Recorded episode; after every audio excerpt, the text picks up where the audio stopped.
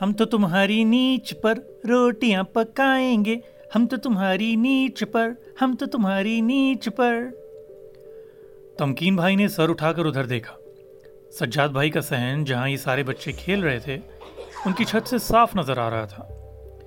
ये प्यारी सी बच्ची जो नीली फ्रॉक पहने दहली से एक पाँव नीचे सहन में उतार कर अपने नन्हे नन्हे दोनों हाथों से मसनू रोटियाँ पका रही थी, वो पूरे जोश से गा गा कर कह रही थी हम तो तुम्हारी नीच पर रोटियाँ पकाएँगे। ये सज्जाद भाई की पोती थी, आलिया। तमकीन भाई ने एक नज़र खेलते बच्चों पर डाली। आलिया, बिलाल, हमज़ा, नबील, सीमी, ये सभी आस पड़ोस के बच्चे थे। साथ ही चार पाँच बच्चे और नज़र आ रहे थे, जिनके नाम तो तमकीन भाई को नहीं पता थे, मगर शक्लों से मानूस थे। ओल्ड डेली पॉडकास्ट में आप सुन रहे हैं कहानी ऊंच नीच का पापड़ा। कई सदियों की बस्ती है, कई सदियों से बस्ती है, बसते बसते, बसती है। दिल्ली दिल में बसती है, दिल्ली दिल में बसती है, दिल्ली दिल में बसती है। सब बच्चे सज्जाद भाई के सहन में ऊंच नीच का पापड़ा खेल रहे थे। तमकीन भाई की तवज्जो वापस अपने हाथ में खुली किताब पर आई। वो दोबारा कुरान पढ़ने लगे। गालिबन बात तर्जुमा पढ़ रहे थे। जब से तमकीन भाई रिटायर हुए थे, ज़्यादा घर पर ही रहने लगे थे। उम्र के साथ कमज़ोर भी हो गए थे। बस ज़्यादा वक्त ऐसे ही अल्लाह अल्लाह करते गुजरता था।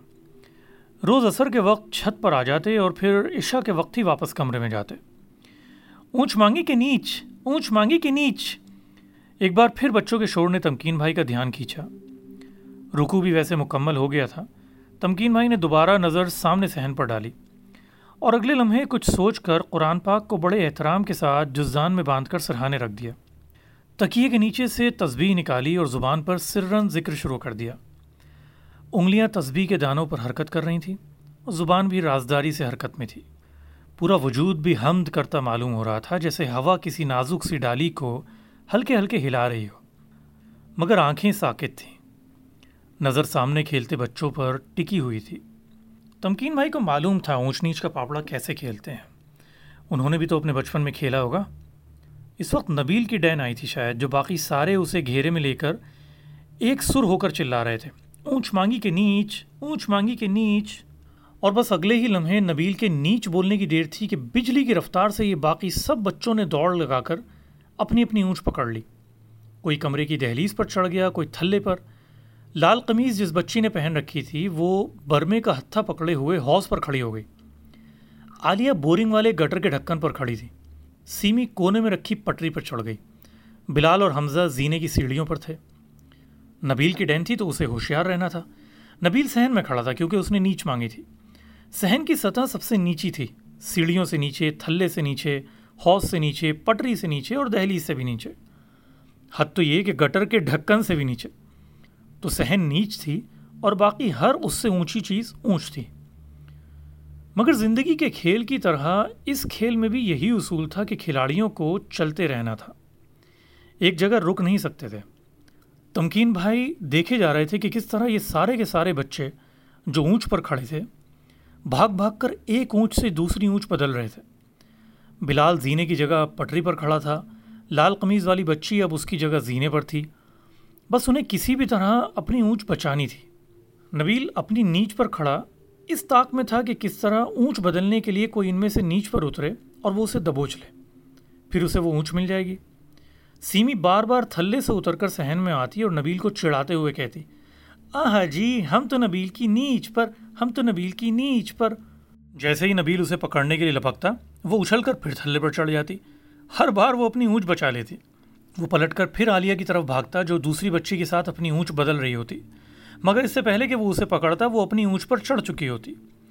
इधर, उधर उधर, इधर, बच्चे ऐसी फुर्ती से ऊँच बदल रहे थे कि कुछ देर टकटकी बांधे इन्हें देखो तो निगाह चकरा जाए। Cheating cheating cheating! Nabeel Hamza का गिरेबान पकड़े चिल्ला रहा था। खाम खाई! चीटिंग नहीं है भाई, चीटिंग नहीं है। मैं तुम्हारी नीच पर थोड़ी हूँ जो तुम पकड़ ले हो। मैं नहीं दूँगा डैन तुम्हें। हमज़ा जो एक लम्हा पहले हंस हंस कर दोहरा हुआ जा रहा था, कुछ संजीदा होते हुए बोला, चीटिंग है भाई, चीटिंग है। आलिया और सीमी दोनों हलक फाड़ फाड़ कर नबील का साथ दे रही थी, जबकि बाकी के सारे बच्चे हमज़ा के हक में ही शोर मचा रहे थे।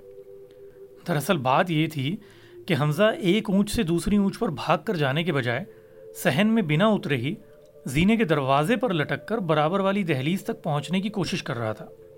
वैसे तो दरवाज़ा क्योंकि सहन से ऊपर था तो ऊंच में ही आया और ऊंच पर रहते किसी भी बच्चे को नबील पकड़ नहीं सकता था। मगर खेल का दूसरा कायदा ये भी था कि एक ऊंच से दूसरी ऊंच पर पहुँचने के लिए नीच पर होकर ही जाना है। अब आधे बच्चे दरवाजे पर झूल कर जाने को चीटिंग कह रहे थे और बाकी के इसे चीटिंग वीटिंग मानने को तैयार नहीं थे। बस यही फजीते की जड़ थी। हमजा अभी भी एक हाथ से दरवाजे की कुंडी पकड़े लटका हुआ था। उधर नबील उसका कुर्ता खींचकर उसे नीच पर लाने पर उतारू था। इसी गुत्थम गुत्था में हमजा के गिरेबान का एक बटन टूट कर झड़ा और लुढ़कता हुआ जीने के नीचे जाकर ठहर गया। तूने मेरा बटन तोड़ा है, सा हमजा सा कहकर ही रुक गया, मगर गुस्से से लाल हुआ जा रहा था। हो, हमजा ने गाली दी, हमजा ने गाली दी। आंटी को बताएँगे, हमजा को पिटवाएँगे। आलिया और सीमी दोनों हाथों को मुँह पर रखकर लंबी सी हौ कहने के बाद अब चहक चहक कर गा रही थी। आंटी को बताएँगे, हमजा को पिटवाएँगे। मैंने गाली दी भी नहीं है। मैंने बस सा कहा था। अच्छा बताना कौन सी गाली होती है, सा से? अगर तुमने बताई तो इसका मतलब तुमने दी है, मैंने नहीं। हमजा आलिया और सीमी की तरफ़ देखता हुआ किनच किनच कर बोल रहा था। मगर तुमने मुझे तू कहा है। मैं तुम्हारे पापा को बताऊँगा, आई समझ में? और बताऊँगा कि तुम चीटिंग करते हो खेल में। नबील ने मुँह बनाकर पीछे होते हुए कहा वो अब जैसे अपनी डैन लेने के मूड में बिल्कुल नहीं था। मैं भी ये बटन दिखाऊँगा तुम्हारी अम्मी को। तुमने मेरा कुर्ता फाड़ा है। हमजा ने लपक कर जीने के करीब पड़े बटन को उठाकर जेब में रखते हुए कहा, मैंने फाड़ा भी नहीं है, खुद फटा होगा। नबील ने कुछ ऐसे चिढ़ाने वाले अंदाज में कहा कि हमजा जो वैसे भी नाक पर मक्खी नहीं बैठने देता था, नबील पर आधम का। अच्छा नहीं खींचा था तूने ऐसे मेरे कुर्ते का गला? और पूरी झुंझलाहट नबील पर निकालते हुए उसने नबील के गिरेबान को झटका दिया। बस इतना करना था कि नबील भां भां करके रोने लगा। खेल का तो पूरा नाज पहले ही हो चुका था, रंग में भंग भी पड़ गया। नबील सारी अगली पिछली निकाल कर घुटनों में मुँह दिए पटरी पर बैठा सुबक सुबक कर लड़कियों की तरह रो रहा था। सारे के सारे तितर बितर हो गए। आलिया सीमी दोनों हमजा के पास खड़ी सुलह मुहिदा करने की कोशिश कर रही थी। भाई, सॉरी बोल दो। अच्छा उसको ऊँच दे दो, फिर वो खेल लेगा। अम्मी से शिकायत भी नहीं करेगा। तुम दे दो अपनी ऊँच से। मैं क्यों दूँ? उसने मेरा कुर्ता फाड़ा है। हमजा कुर्ते के बटन को बतौर गवाही दिखाते हुए बोला, हम क्यों दे अपनी ऊँच? लड़ाई तुमसे हुई है? आए बड़े आलिया और सीमी दोनों नाक से कोड़ते हुए बोली धीरे धीरे बच्चों का शोर मांद होता गया। कौन, किससे, अब क्या कह रहा है? तमकीन भाई के कान में कुछ नहीं पड़ रहा था। वो तो वहीं अपने तखत पर बैठे ऊंच नीच का ये पापड़ा देखकर मुस्कुरा रहे थे। अभी कुछ देर पहले ही वो कुरान पाक में पढ़ रहे थे। कि दुनिया की ज़िंदगी सिर्फ़ खेल, तमाशा, जीनत, आपस में फ़ख्र और गुरूर और माल और औलाद में एक दूसरे से अपने आप को ज़्यादा बताने के अलावा कुछ भी नहीं है। बजस धोखे के सामान के कुछ भी तो नहीं। तमकीन भाई ने हथेलियाँ उलटकर अपने झुर्री पड़े हाथों को देखा और सोचने लगे, बचपन में ही क्या सारी ज़िंदगी तो ऊंच नीच का पापड़ा खेला है? वाकई ज़िंदगी खेल तमाशा है। बस ऊंच नीच का पापड़ा है। जो नीच पर है, उसे ऊंच चाहिए। जो ऊंच पर है, उसे किसी और की ऊंच भी चाहिए। और जो बीच में है, जैसे हमजा था, दरवाजे पर लटका हुआ, उसका फैसला मुश्किल है। अपने हाथों में पड़ी झुर्रियों में, जैसे सदियों के फेरे ढूंढ रहे तमकीन भाई ने, फिर बेसाख्ता हल्के हल्के हिलना शुरू कर दिया। शायद दोबारा ज़िक्र शुरू कर दिया था। तमकीन भाई की छत और सामने सज्जाद भाई के मकान के बीच लकड़ी का तखत लगाए कोयले वाली स्त्री से कुर्तों की शलें निकालता, धोबी का लड़का ज़ोर ज़ोर से गुनगुना रहा था। शायद कोई पुराना गाना था।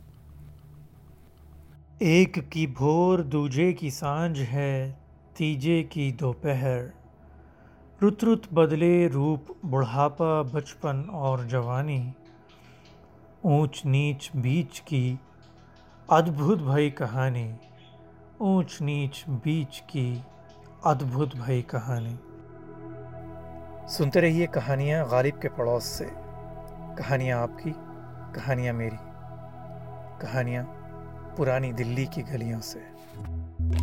कई सदियों की बस्ती है, कई सदियों से बस्ती है, बसते बसते, बस्ती है। दिल्ली दिल में बस्ती है।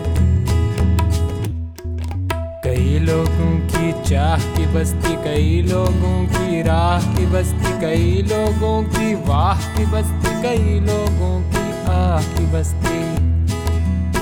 ओ, सब मसलों को उलझाती है, सब मसलों को सुलझाती है। दिल्ली पार्लियामेंट की बस्ती, दिल्ली सुप्रीम कोर्ट की बस्ती।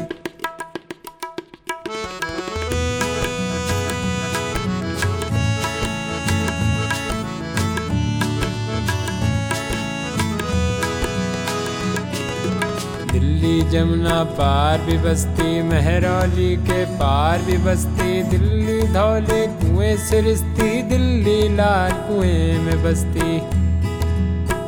ओ दिल्ली दहलीजे वतन, दिल्ली ख्वाहिश वतन, दिल्ली रविश वतन, दिल्ली खालिश वतन। कई सदियों की बस्ती है, कई सदियों से बस्ती है, बसते बसते। बसती है, दिल्ली दिल में बसती है।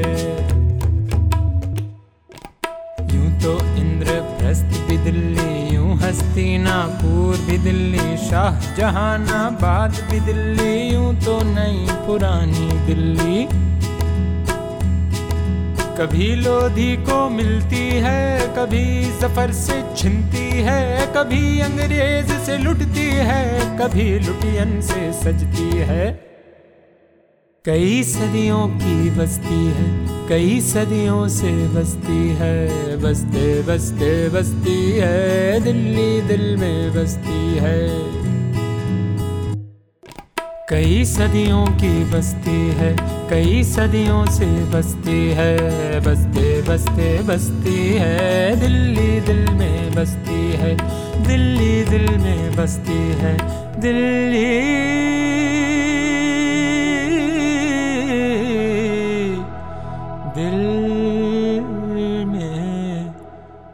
बसती है। अभी आपने सुना ओल्ड दिल्ली पॉडकास्ट जो पेशकश है पुरानी दिल्ली वालों की बातें की।